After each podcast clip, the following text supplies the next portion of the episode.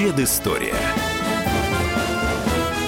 Мысли, факты, суждения. Здравствуйте, друзья. Вот я, Иван Панкин, а также мой коллега Павел Пряников, историк, журналист, основатель портала толкователь.ру, находим очень остроумным начинать неделю с предыстории. Вот сегодня у нас ожидает очень интересная тема для разговора. Вот кто изменил страну больше, сильнее? Петр Первый, Ленин или Сталин? А поводом к такому достаточно интересному разговору послужил пост Алексея Чедаева, политолога, советника председателя Госдумы Вячеслава Володина. Алексей Викторович, здравствуйте, кстати. Добрый вечер. Пост ваш собрал очень много лайков и перепостов в Фейсбуке, надо заметить. А вообще пишете очень элегантно. Э, суть вашего поста. Э, я начну читать, и дальше уже пойдем, не по тексту. Итак, осенью 2016 года, будучи в Польше на одной из дискуссий, я спросил нескольких польских интеллектуалов, как в их историографии трактуется тот факт, что еще в начале 18 века Польша чуть было не присоединила к себе Россию в качестве восточной провинции. А уже в середине 18 Россия, наоборот, присоединила Польшу, почти не заметив сопротивления. Что такого произошло за эти полтора века? Что настолько радикально изменило соотношение сил? Что про это думают и говорят в Польше, я сейчас не знаю. А с моей колокольни ответ один. И он имеет имя. Петр. В общем, вы считаете, что Петр Первый изменил страну гораздо сильнее, чем Ленин и Сталин? Разъясните, почему. Весь пост читать неудобно. Но э, что, что надо, что тут понимать под страной? Э, вот, э, давайте будем более точными. Петр изменил государство сильнее, чем э, Ленин или Сталин. Вот, то есть, где я под государством понимаю систему институтов. Э, вот. Э, а в свою очередь институты — это набор правил, писанных и неписанных, традиций э, государственного управления, которые, в общем, живут очень много, часто переживают революции, переживают всякие радикальные реформы и смены режимов. Да, вот мы сегодня читаем Салтыкова-Щедрина, его сатиры по поводу тогдашнего чиновничества, да, образца середины XIX века, и мы понимаем, что это про нас. Да, несмотря на то, что э, вот э, как бы была царская Россия, была советская Россия, сейчас, соответственно, третья Россия, э, вот, а значит, э, гоголевские и э, салтыковские персонажи, они все те же. Вот, э, то есть э, э, так ли уж сильно изменилась страна в ходе вот больших потрясений 20 века, да, это как бы первый такой дискуссионный вопрос. Вот. А то, что она радикальнейшим образом изменилась на рубеже 17 и 18 веков, это, это совершенно точно. Вот. Это видно в устройстве городов, да, то, как, э, как были устроены наши города до Петровской эпохи и как, и как строятся города теперь. Э, вот. Э, в системе власти, в, на линии отношений Россия-Запад, то, как, как устроены вооруженные силы, да, вот, изменения настолько разительные, да, кроме того, напоминаю, вот, единственный раз в истории большого централизованного государства э, Петр э, поменял столицу. Все, на что хватило большевиков, это вернуться обратно в старую, значит, Ивана, столицу Ивана Грозного и первых Романовых. Но вы говорите теперь, то есть вы как бы проводите параллель в сегодняшнюю Россию, но разговор не совсем об этом, извините. Петр Первый или Ленин со Сталиным? Я, кстати, их на одну ступень ставлю. Это правильно, с вашей точки зрения? Ленин со Сталиным. Ну, их давайте, можно поставить Давайте на одну посмотрим. Все-таки э, я думаю, что Ленина надо исключить. Все-таки Ленин э, был у власти вот 4 года, из которых 3 пришлось на гражданскую войну. Э, вот. И что можно успеть за этот короткий период? НЭП, вот. ГОЭЛРО. Это много. Да, ну это, это, это началось в тот момент, когда он уже отошел от активного управления по болезни. Вот, и практическая реализация это уже не его дело это уже дело тех, кто был после. А вот Сталина с Петром сравнивать корректно, конечно, потому что вот, ну, сопоставимое время оба находились у власти, вот, да, сопоставимый масштаб событий и потрясений происходил, в принципе, и те войны, которые шли при Петре, если вот брать на тогдашний, на тогдашний масштаб, на тогдашние деньги, они, конечно, в общем, вполне себе, вполне себе самосштабные большим войнам 20 века. Ну, разве что армии были не массовые, и поэтому Поэтому там э, нельзя говорить о жертвах. Хотя и то, я думаю, вот меня поправят. Э, вот, там есть такая специальная отрасль знаний, называется историческая социология.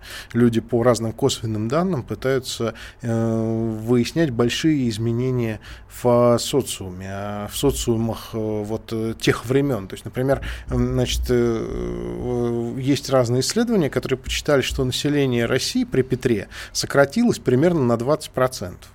Да, как, конечно, такого никому Сталина не снилось. Вот, э, да, большей частью это люди убежавшие, убежавшие в лес, убежавшие подальше от, э, от государя, но тем не менее. Да, Петр запретил полностью на, по всей стране каменное строительство ради Петербурга. Вот, такое невозможно себе представить в 20 веке э, решение ну, не, от, как бы не от одного из коммунистических вождей. Так это решение к лучшему. Здесь вроде бы в своем посте, я имею в виду, вы вроде бы как, как бы превозносите Петра, а сейчас я слышу немножечко иное. А, ну, спор о фигуре Петра ведется вот э, ровно, ровно, как бы он начался еще при его жизни, да, с, с того момента, когда э, как бы против него открыто выступил его собственный сын, э, и он вот примерно в тех категориях он не утихает все эти годы. Э, вот, и отношение к Петру было неоднозначным и в 18-м, и в 19-м, помните, да, как, как, как каким тяжелым переосмыслением э, Петра занимались вот люди Золотого века, Пушкин, Чадаев, да, как, как, какая трудная была для них задача, а да, вот там, ну, как бы мы, мы знаем поэму «Медный всадник», а помните Чадаевские размышления э, о Петре? Вот, да, Петр это центровая фигура. И самое главное, наверное, э, самое главное, что именно благодаря Петру в нашем э, сознании, в, нашей, в нашем мировоззрении появился, э, появилась вот эта фигура Запада, как того места, откуда мы импортируем новации, импортируем технологии, импортируем какие-то правила жизни, вот, но при этом, при этом, в отличие от них, не импортируем свободы. Э, вот, э, импортируем, то есть мы э, внедряем западный образ жизни посредством вполне себе азиатских методов управления. Слово Павлу Пряникову, вижу, хочет поспорить. Павел. Ну, я здесь поддержу. Конечно, главная фигура э, истории это Петр I, который заложил основы западного развития. Прям главное. Главное, да, да, за последние 4-5 веков это действительно главная фигура, которая не поставил... Иван Грозный, если Иван брать Грозный, более ранний период. Да, который поставил Россию на западный путь развития. Да, безусловно, этот путь был э, тяжел и тернист я действительно согласен с Алексеем, что э, убыль населения довольно-таки большая. Э, согласен с тем, что огромные тяготы, которые э, легли на экономику. В общем, здесь не должны забывать, что развитие экономики шло только в военном плане. Это была мобилизационная экономика. Пожалуй, Петр I, вот основатель той самой мобилизационной формы экономики, которую мы потом видели в течение трех веков время от времени, в том числе и при Сталине. Другое дело, я бы сказал, что, конечно, он не успел провести реформы вот в такой большой э, консервативной стране. Это были верхушечные реформы. На мой взгляд, Екатерина II, вот она почти закончила те реформы, которые замышлял Петр. Вот между ними было 40 лет, я бы так сказал, полухаоса, полусмуты, который тоже заложил э, Петр I тем, что, в общем-то, не определил стройную систему престола наследия, которая появилась только при Павле I. И мы 40 лет видели сплошные дворцовые перевороты и, и непонятно что. Это такой 40 лет застоя, можно сказать, со, со времени смерти Петра I и воцарения Екатерины II. А Екатерина II, да, действительно заложила, продолжила реформы Петра и э, вполне достойный, я бы сказал, процентов Спасибо на 90 большое. сделала. В студии Иван Панкин, Павел Пряников и политолог Алексей Чудаев. Уходим, уходим на перерыв, через две минуты продолжим.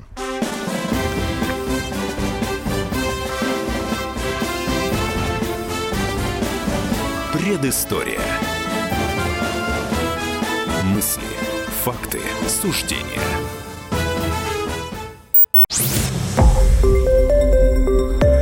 Радио «Комсомольская правда». Более сотни городов вещания и многомиллионная аудитория. Челябинск 95 и 3 FM.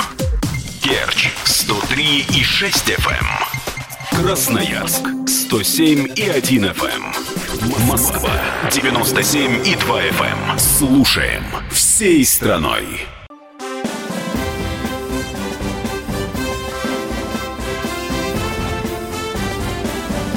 Предыстория. Мысли, факты, суждения.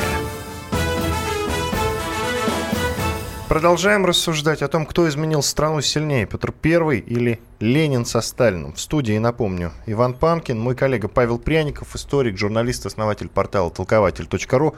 А в гостях у нас Алексей Чудаев, политолог, советник председателя Госдумы Вячеслава Володина. Алексей Викторович, еще раз здравствуйте. Да, добрый вечер. Но остановились мы на словах Павла о том, что Екатерина продолжила реформы Петра Первого. Кстати, вопрос, что у нас постоянно все идет с продолжением. Все хорошее? Ну, остановимся на том, э, хорошо ли правил э, Петр I или не очень, разнятся мнения. Но дело ведь в чем? У нас постоянно идет вот эта тенденция с продолжением. Реформы Ленина продолжали, реформы Сталина долгое время продолжали. Нет такого, чтобы что-то новое, свое. Вот пришел руководитель к власти. И поэтому я тебе хотел задать вопрос. А хорошо ли, что долгое время действительно шли по, стоп, по стопам Петра или нет? А, то, о чем ты говоришь, это, конечно, половинчатость, это беда нашей России, это половинчатость реформ. Это то, что действительно реформы не заканчивались э, до конца задуманные. Петр, по сути, изменил э, образ жизни только верхушки э, Российской империи. Но это там, если мерить в процентах, может быть 5-7% населения. Дворяне, какая-то часть купцов, какая-то часть горожан. Екатерина II э, раскрепостила в прямом смысле слова дворянство, э, сделала эту прослойку шире, при ней начала появляться интеллигенция. Но э, главный вопрос, который давлел над Россией, я бы сказал, века с 16-го, это действительно существование двух Россий, двух параллельных Россий. Это Россия образованной э, европейской верхушки и Россия низового, архаичного, такого почти первобытно-общинного крестьянства, которое составляло 90% населения. И вот в чем, я не сталинист, но всегда это э, говорю, в чем заслуга Сталина, э, это единственный правитель, ну, первый и последний, может быть, э, понятно, не будь его кто-нибудь это сделал еще, но вот факт есть факт, тот человек, который решился разрушить крестьянскую общину России. Вот как ту гирю, которая висела на шее э, нашего государства. Крестьянский вопрос висел еще да, долго. Да, крестьянский общинный вопрос. Это действительно вопрос э, эмансипация, освобождение этих людей. Э, освобождение не только в плане юридическом, но и в плане освобождения от архаики, э, вхождения этих людей э, в государство, когда они становились частью государства, частью армии, частью, там, не знаю, пролетариата, частью управленцев и так далее. Вот заслуга Сталина в этом. На мой взгляд, действительно, эта проблема, эту проблему надо было решать лет сто назад до Сталина. Но вот, по моему мнению, вот крайний срок это действительно время правления Александра I, когда нужно было что-то делать с крестьянством, когда нужно было проводить буржуазные реформы, э, самоуправление городов и, и тому подобное. Все, все то, что проходила говоришь. Восточная это Европа. ты как социалист говоришь, поэтому твое мнение я бы не ну, принимал ну, вот всерьез. Предлагаю ну, нашим слушателям, предлагаю нашим слушателям участвовать в голосовании. Кто изменил страну сильнее, Петр I или Ленин со Сталиным? Ленин со Сталиным в данном случае на одной ступени.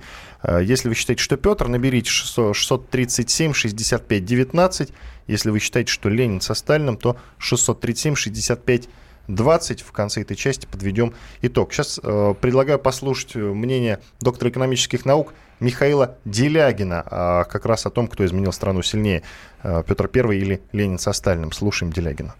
Я понимаю логику, по которой Петр сделал больше, чем Сталин, потому что Петр сменил цивилизационный код. То, что Алексей Михайлович, его отец, делал очень мягко, очень цивилизованно, пусть даже и провоцируя людей на бунты и восстания, Петр I делал насильственно, демонстративно, так по-чубайсовски, ломая все через колено. И Петр I сделал Россию европейской страной. Более того, Петр I создал качественно новое явление – петербургское самодержавие. Самодержавие державе, которая не говорила на языке своей страны и мыслила в других категориях. И Ленин, и Сталин при всей глубине их преобразований сохраняли нашу страну и наше общество в рамках европейской цивилизации. Они не выворачивали страну наизнанку. Они не сменили культурный код. Они не создали элиту, которая была бы глубоко чужеродна в стране. Да, наверное, можно сказать, что Петр I сделал больше, чем Сталин. Но что он сделал для страны, это вопрос очень спорный. Ну, один простой пример. При Петре I население Российской империи сократилось и очень-очень ощутимо. А при Сталине население нашей страны очень и очень здорово выросло. Так что с точки зрения пользы для страны, с точки зрения результата, я думаю, Сталин, безусловно, сделал лучше, чем Петр I при э, больших проблемах и при, между прочим, Великой Отечественной войне, которая все-таки была намного страшнее для страны, чем Северная война и чем все остальные войны Петра I. Это был Михаил Делягин, доктор экономических наук. Алексей Викторович, э, прокомментируйте, пожалуйста, господин, э, заявление господина Делягина.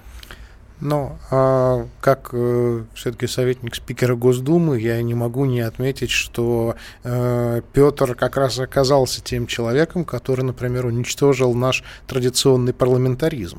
Да, уже полтора века э, к тому моменту, когда пришел к власти Петр, существовал институт земских соборов, который на секундочку присоединял Украину, ставил Романовых на царство, э, создавал свод законов, да, вот э, Стоглав, э, Макарьевское уложение. Э, вот, то есть Э, э, было ли это движением э, вот как бы европейским по сути, да, то есть в сторону как раз-таки там демократии, самоуправления, каких-то там прав общин, там, конечно, нет. Э, вот. Конечно, э, Петровская система была э, абсолютно командная, авторитарной. Она была, так сказать, европейской по дизайну, да, по, по внешнему образу, внешнему лоску, вот, но она, конечно, была абсолютно азиатской по самой смысловой сути управления. Вот. По этой же причине, значит, была уничтожена, обезглавлена церковь и, так сказать, подведена, ну, по сути, превращена в один из государственных институтов, да. Спустя век Наполеон говорил Александру Первому, завидую я тебе, ты, в отличие от меня, сам себе поп. А, вот. Э, и эм, э, Конечно, э, говорить о Петре как о европеизаторе надо очень осторожно. А, вот. Э, точно так же осторожно надо говорить, э, значит, о Петре как о э, модернизаторе и прогрессисте, который вводил у нас новшества и, завод... и создавал и ввел страну вперед. Многие институты, которые у нас были на тот момент вполне себе на европейском уровне, вот, вполне не хуже, чем у наших европейских соседей, России, да, западных, северных, они как раз-таки Петром были э, помножены на ноль. А, вот, э, так что, э, да, как бы э, вот это европейское, о котором говорят, действительно связано в первую очередь с формированием вот этой европеизированной элиты, э, то есть людей, которые до такой степени, э, до такой степени мыслями там, что даже не говорят на том языке, на котором э, говорит э, страна. Алексей Викторович, предлагаю далее послушать мнение Николая Сванидзе, историка-журналиста. Вопрос тот же э, о Петре и э, Ленине со Сталиным. Слушаем.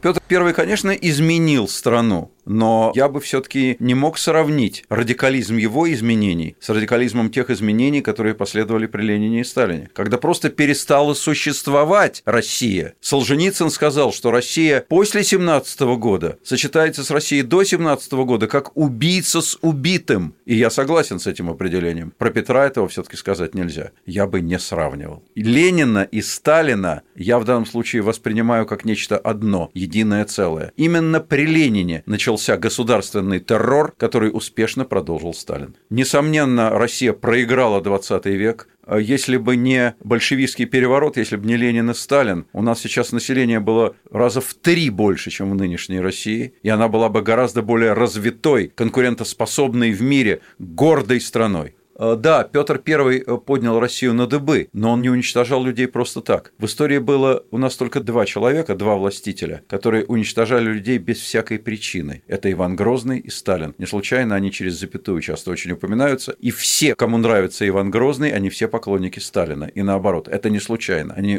родственные фигуры с промежутком в, в 400 лет. Историк-журналист Николай Сванидзе как раз э, рассуждал на тему, кто сильнее изменил страну. Павел Пряников, тебе как историку вопрос, да. согласен ты с Нет, конечно, не согласен. Конечно, не согласен. Я бы сказал, что Россия проиграла 19 век, а не 20 что 18 и 20 век действительно сделали то государство, которое мы сейчас видим. А 19 век, 100 лет, это действительно пропащее время, когда не было больших реформ, даже освобождение э, крестьян от крепостничества, оно было сделано в такой форме, что заложило бомбу под ту революцию 17 года, когда так и не решило крестьянский вопрос. Ни с выкупами, ни с выходом из общины. И, в общем, большинство проблем, 90% проблем, приведших к революции 17 года, было заложено а, всей а, политикой 19 века. Спасибо большое. Кто изменил страну сильнее, Петр I или Ленин со Сталиным? Продолжим об этом говорить после перерыва хороших новостей и небольшой рекламы.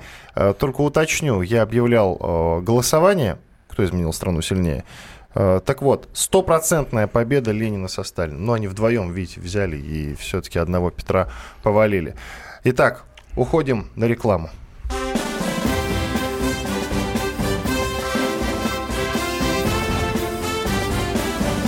Предыстория. Мысли, факты, суждения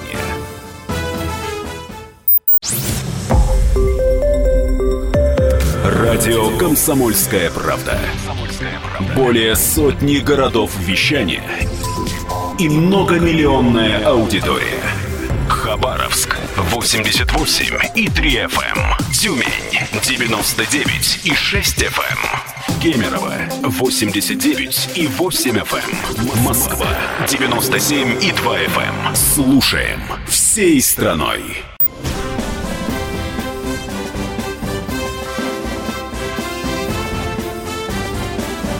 Предыстория. Мысли, факты, суждения. В студии радио «Комсомольская правда» Иван Панкин, а также историк, журналист, основатель портала толкователь.ру Павел Пряников. Мы говорим о том, кто изменил страну сильнее, Петр I или Ленин со Сталиным. В гостях у нас Алексей Чедаев, политолог, советник председателя Госдумы Вячеслава Володина – он, собственно, и заявил у себя на странице в Фейсбуке о том, что э, сильнее других, в частности Ленина и Сталина, изменил именно Петр I. Мы уже долгое время об этом проговорили, в нашем разговоре уже поучаствовали Михаил Делягин и Николай э, Сваниц, даже голосование провели, кто изменил страну сильнее. Со стопроцентная победа в данном голосовании принадлежит Ленину и Сталину. И не потому, что они вдвоем, а Петр Первый один. Кстати, э, Павел, тебе как социалисту вопрос. Ты как считаешь, чем связана победа э, Ленина со Сталиным в данном голосовании? Я думаю, более близкой э, исторической эпохой, когда действительно э, ну, у многих еще родственники живы, которые жили и родились э, при Сталине. А во-вторых, конечно, сильным присутствием в медиа этих тем. Этих тем до сих пор, особенно темы Сталина. Ленина уже не в такой мере, а Сталин, я думаю, это тема номер один до сих пор э, в медиа, которые пишут о 20 веке. Ну, если говорить о Петре Первом, то можно говорить и на другую тему. Не только о том, как он сильно изменил страну, а, а еще и о том, нужно ли в стране ввести самодержавие. Связано это как раз с недавним заявлением главы Крыма Аксенова, он э, сказал, что надо сменить э, с республики на монархию э, форму управления в России. Вот такое мнение в телеэфире как раз Сергей Аксенов и высказал. И это вызвало большой общественный резонанс. Понятно, все как всегда. Кто-то согласен, кто-то нет. Алексей Викторович, ваше мнение? Но э, я думаю, что вовсе не случайно э, вот э, новыми монархистами у нас стали крымчане, да, э, депутат Поклонская, а потом и э, руководитель С ней Крыма, все понятно как раз. э, Аксенов.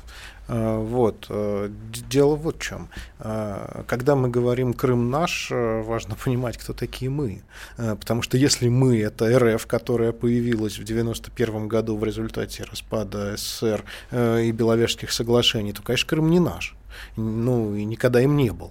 Вот, да, он всегда был украинский.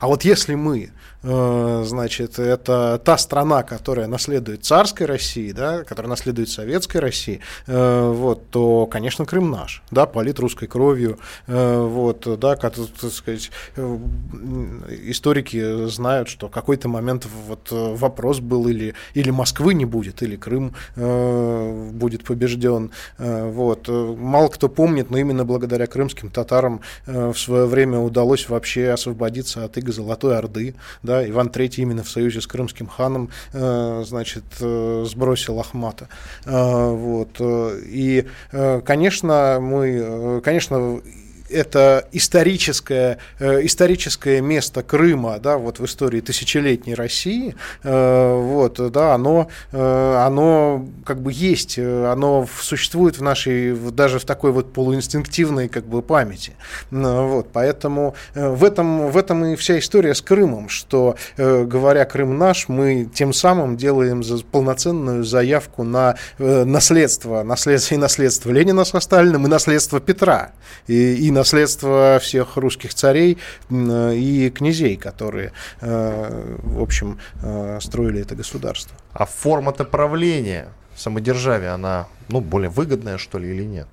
Но э, тут опять что важно Как понимать. форма правления? Что важно понимать про э, самодержавие, что э, вот э, в республиканской ситуации верховный суверенный источник власти народ э, да, который э, избирает себе правителей, власть. Э, В монархии ситуация другая. Верховный суверенный источник любой власти – это Господь Бог. Э, вот, от имени и по поручению которого, э, значит, специальным образом оформленным э, как бы в рамках господствующей религиозной традиции правит э, царствующий монарх. Э, Вот, в этом смысле монархия уместна там и тогда, где и когда мы имеем э, абсолютное большинство глубоко религиозного населения, чего сейчас, конечно, нет. Э, Вот, и если спросить, вы за монархию или против, ну, мнение действительно разделится. Но вот если спросить, кто вообще источник власти в стране, я думаю, большинство скажет, конечно, народ. Вот, поэтому не случайно и официальные лица, да, вот спикер Госдумы сказал, мы республика, да, у нас есть конституция, вот, э, и я думаю, большинство людей как раз-таки скажут, да, народ источник власти в стране, Э, вот, э, и поэтому я думаю, что все-таки вот эта идея реставрации монархии бесперспективна. Павел Пряников, тебе слово. Ну, про Крым, я думаю, почему именно там э, возникают чаще всего такие утверждения о монархии. Я думаю, что просто полуостров 23 года был в заповеднике безвременья. Что вот когда они вошли в состав России, они вот, получается, э, оказались в той точке, в которой была Россия в 91-92 году. Когда действительно им, им кажется, что мы стоим на какой-то развилке, вот конец 91 года, и надо решать, как жить дальше. Кем мы будем, э, что мы сделаем. Это примерно то, о чем думал Ельцин э, в конце 90-х годов, э, в конце 91 года. И, кстати говоря, именно тогда, в то, в то время, 91-92 год, до принятия Конституции 93 года, как раз было полным-полно таких заявлений. И о возрождении монархии, э, с которой выступал Солженицын, и о том, что вообще давайте разделимся на какие-то штаты, Соединенные Штаты России, и, и- или давайте э, сделаем республики автономные, дадим им такую же власть, как, которая была в составе Советского Союза с правом выхода.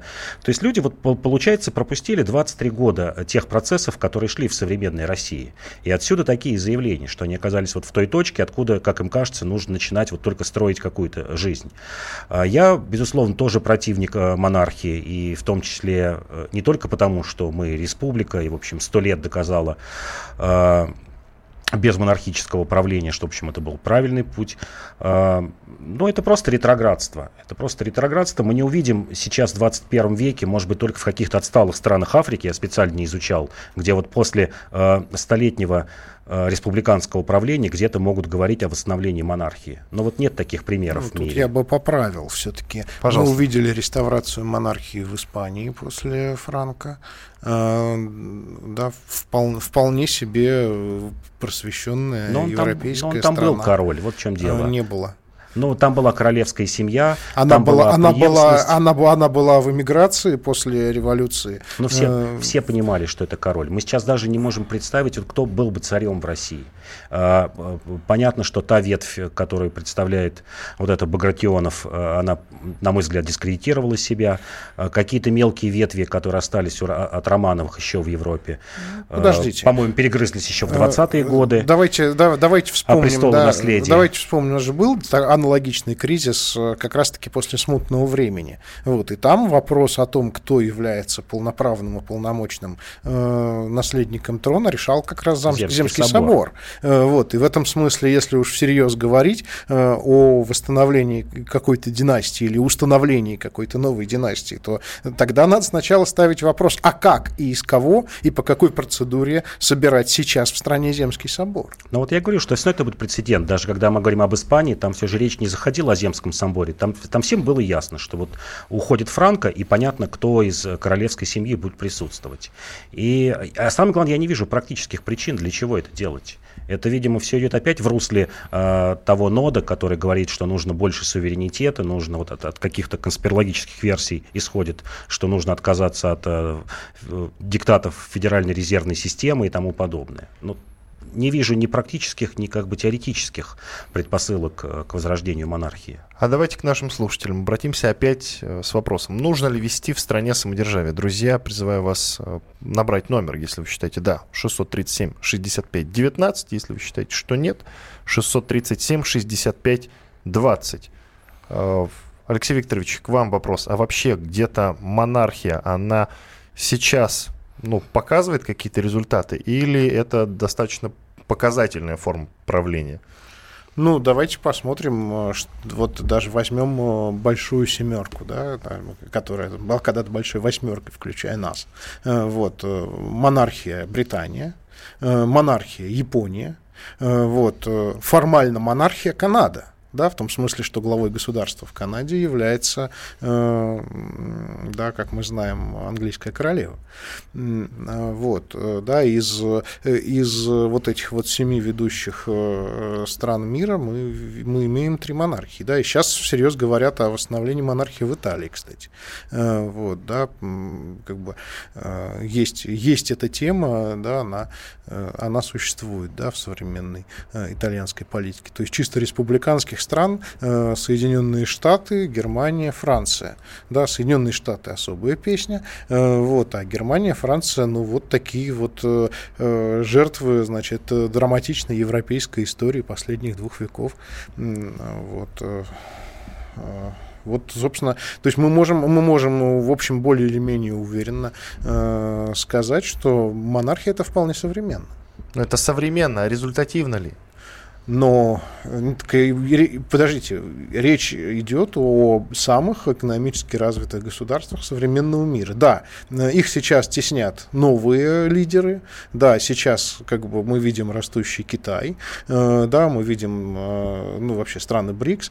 Э, вот. Но, но если, если даже вот посмотреть, посмотреть на те, кто, на те страны, которые сейчас растут, э, да, на те страны, которые сейчас показывают там э, большую хорошую динамику э, роста, это же тоже э, из них нет ни одной демократии в э, таком в традиционном смысле. Насчет развитости я вас услышал, но тем не менее я вот не припомню, чтобы что-то решил король или королева, э, и это пошло в дело, что называется.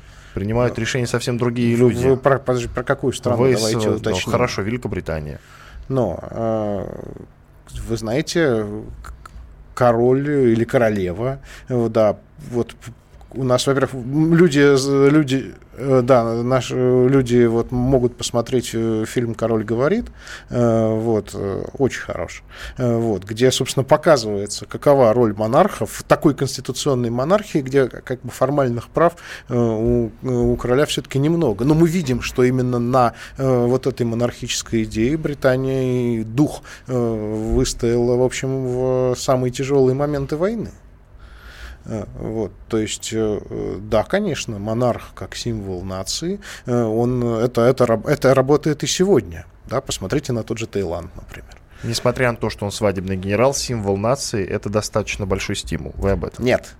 20 секунд. Нет. Монарх, даже конституционный, это не свадебный генерал. Это, это абсолютный суверен, который просто не действует, пока все нормально. Все и понятно. который начинает действовать только тогда, только Уходим тогда, перерыв. когда Иван Панкин, события выходят из ряда.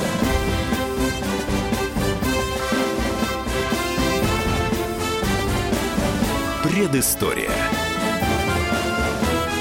Мысли, факты, суждения.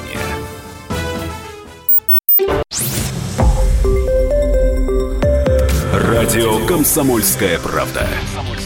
Более сотни городов вещания – и многомиллионная аудитория. Ставрополь 105 и 7 FM. Эм.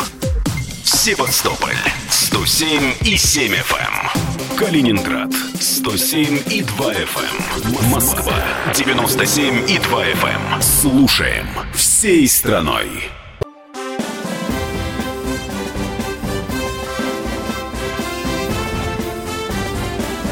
Предыстория. Факты, суждения. Нужно ли ввести в стране самодержавие? Тема этой части нашего эфира в студии Иван Панкин, Павел Пряников, историк, журналист, основатель портала толкователь.ру, а также Алексей Чедаев, политолог, советник председателя Госдумы Вячеслава Володина. Алексей Викторович, остановились мы с вами вот на каком вопросе. Является ли монарх, ну, допустим, в Великобритании свадебным генералом? Насколько я вас понял, вы все-таки монархии относитесь не то чтобы плохо. А, почему я задал этот вопрос про свадебного генерала, сделал такое сравнение? В Великобритании королевскую семью очень часто обвиняют в том, что слишком много тратят, ничего не делают, но слишком много тратят. Но э, это вообще типично для э, ситуации, когда дела в целом идут нормально. Да, в чем вообще концепция суверена, абсолютного монарха? Э, вот, есть закон, которому подчиняются все. Суверен стоит выше закона. А, но в нормальной ситуации не нужно, не нужно никого, кто бы стоял выше закона, кто мог бы э, своей волей самовластной отменять и, и э, вводить э, новые законы. Вот, поэтому в нормальной, обычной, рутинной ситуации суверен, в общем, не нужен. Э, вот. Но э, это, это, знаете, вот как, я не знаю, как у нас э, вот ядерная кнопка. Она, в общем, в обычной жизни ни зачем не нужна. Вот. Но она есть, чтобы в случае чего на нее можно было нажать. Вот, вот в, в этом же смысле существует и конституционный монарх. Он существует для экстраординарных случаев. Для тех случаев, когда нормальный порядок вещей нарушается настолько, что необходимо вмешательство силы, которая выше закона. Разумеется, когда э, этого на протяжении долгого времени не происходит, возникает э, вопрос, а зачем нам вообще вот нужно это дорогостоящее обременение? Вот мы тоже же все время задаем вопрос, зачем нам такие вооруженные силы, вторые в мире, э, значит, по мощи, хотя мы далеко уже не вторая экономика в мире, да, там далеко не второе по численности населения, вот, но, тем не менее, это именно, это, это оно нужно ровно для этого. Вот. Э, и, э, понимаете, э, дети, вот, и сейчас уже и взрослые любят Толкина, да, «Возвращение короля». Вот. Это, это очень красивая метафора. Там не случайно король сменился на правителя да, до тех пор, пока дела шли нормально. И не случайно понадобилось возвращение полноправного суверена там и тогда, где и когда дела дошли до критической ситуации. Вот приз... когда королевскую семью обвиняют в том, что она слишком много тратит, обычно это свидетельствует о том, что дела очень долго и очень давно идут в целом нормально. Я призываю наших слушателей продолжить голосование. Нужно ли вести в стране самодержавие 637 65 19 это да, 637 65 20 это нет. Через пару минут подведем итоги, я уже знаю результаты. Алексей Викторович, если коротко, а в России э, реально возвращение самодержавия в ближайшие, ну, 20-30 лет, 50 лет? Коротко. А весь вопрос в том, до какой степени в сознании большинства наших с вами соотечественников дела идут нормально. То есть э, вообще э, стремление к суверену, да, как не обязательно, не обязательно монарху, да, к диктатору, к тирану, вот, э, к Сталину, да, новому, э, вот, возникает там и тогда, где и когда возникает нарастающее ощущение, что дела идут из ряда вон плохо. Э, вот. Э, по мере, и наоборот, по мере того, как жизнь нормализуется, э, конечно, растет число тех, кто считает, что никаких вот таких монархов, тиранов, диктаторов, начальников, которые превыше всего, превыше закона, вот, их быть не должно. Э, вот. В этом смысле, если у нас э, э, как бы количество чрезвычайщины будет меньше, а количество нормального, рутинного, правового, процедурного в нашей жизни будет больше, конечно, шансов на, шансов на изменение формы правления, в общем-то, не останется. Павел Пряников, тебе слово. Я думаю, что нет, не будет введено самодержавие э, в 21 веке. Я думаю, ну, ты что далеко на... глядишь, 20, 30, 50 лет. Да, да, гляжу далеко. Я думаю, что наоборот будет процесс, э, здесь согласен с Алексеем, приходить, э, к, э, мне кажется, от суперпрезидентской республики к президентской, к президентской, далее к президентско-парламентской и еще дальше к парламентской республике. Вот просто смотреть на те реалии, которые есть сейчас в 21 веке, когда снова говорят о прямой демократии, о сетевой демократии, когда э, решаться будет э, тот или иной вопрос э, просто голосованием в интернете, чуть ли не ежедневным, где ставить автобусную остановку, какого депутата выбирать, э, какие налоги вводить или отменять. И я думаю, что то, как показывает история, я, и показывает э, как бы нынешнее состояние дел во всем мире, я думаю, что мы к самодержавию действительно не возвратимся. Наоборот, будет процесс уходить, еще раз повторю, от чрезвычайных э, полномочий главы государства к более э, распределенной системе. Угу. А почему, почему, смотри, вот если в Великобритании от этой модели не уходит, а мы, мы часто смотрим, надо признать, мы часто смотрим на Запад. И нет-нет, да что-то подтягиваем, иногда даже воруем. А почему мы на самодержавие тогда смотрим со скепсисом? Вот ты, например. Ну, смотря на какой Запад э, глядеть. Э, Россия, если глядела, то скорее на формы правления и управления, том, о чем вначале говорили, как раз про Петра I, Екатерину, скорее смотрел на немецкие варианты. Вообще вся наша система, она наследница вот той прусской бюрократической системы. И если глядеть сейчас, то глядеть на Германию, в которой слабый, не, не то что нет монарха, в которой слабый президент, в которой, э, которая действительно парламентская республика, в которой большие полномочия у земель. И э, мне кажется, этот процесс э, в будущем будет происходить и в России. Нужно ли вести в стране самодержавие? Задавал я нашей аудитории вопрос. 637-65-19 это да, 637-65-20 это нет. И э, с большим отрывом, практически 80%, э, нет, нам не нужно самодержавие, считают наши слушатели. Вот так. Хотя хотя буквально каких-то там минут 20 назад мы проводили другой опрос для тех, кто только что подсоединился, э, присоединился к нам. Мы задавали вопрос, э, кто изменил страну сильнее, Петр I, Ленин или Сталин. И Ленин со Сталиным победили со стопроцентным отрывом. Вот, кстати, почему? Как, как вот ты, Паш, считаешь, почему ну, так результаты сильно расходятся? Ну, как я уже говорил, а, но они не расходятся. Почему? Нет, Если все равно бы... подтянулись монархисты, я вот к чему. Ну, 20% это не так и, и много, это такое распределение в рамках закона Парета.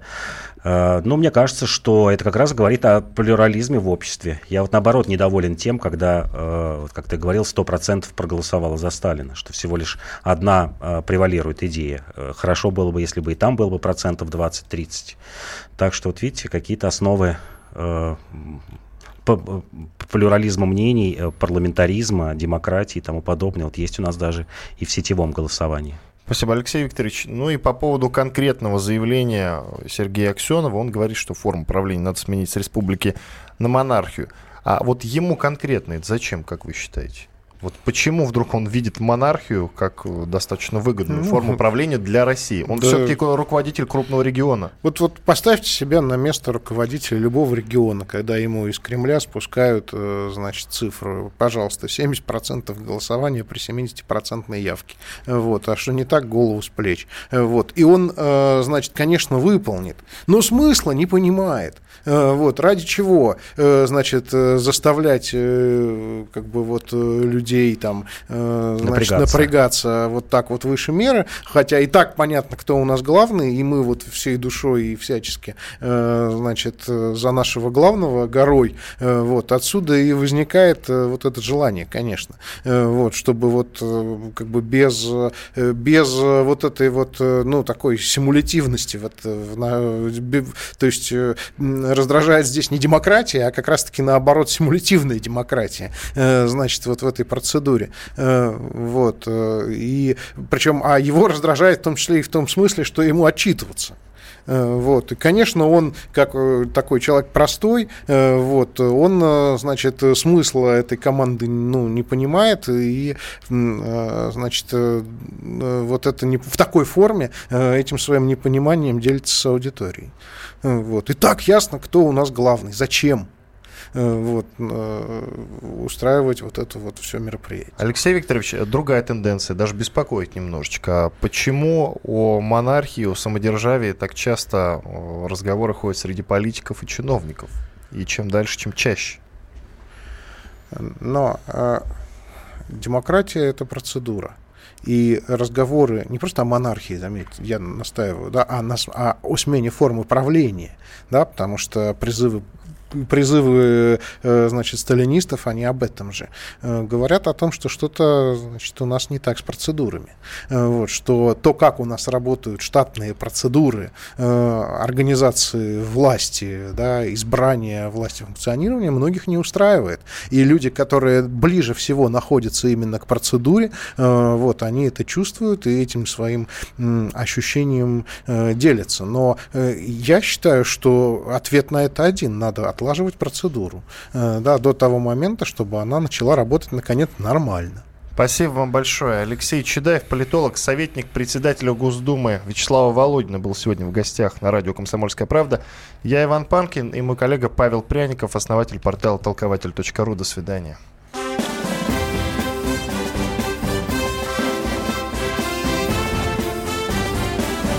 Предыстория.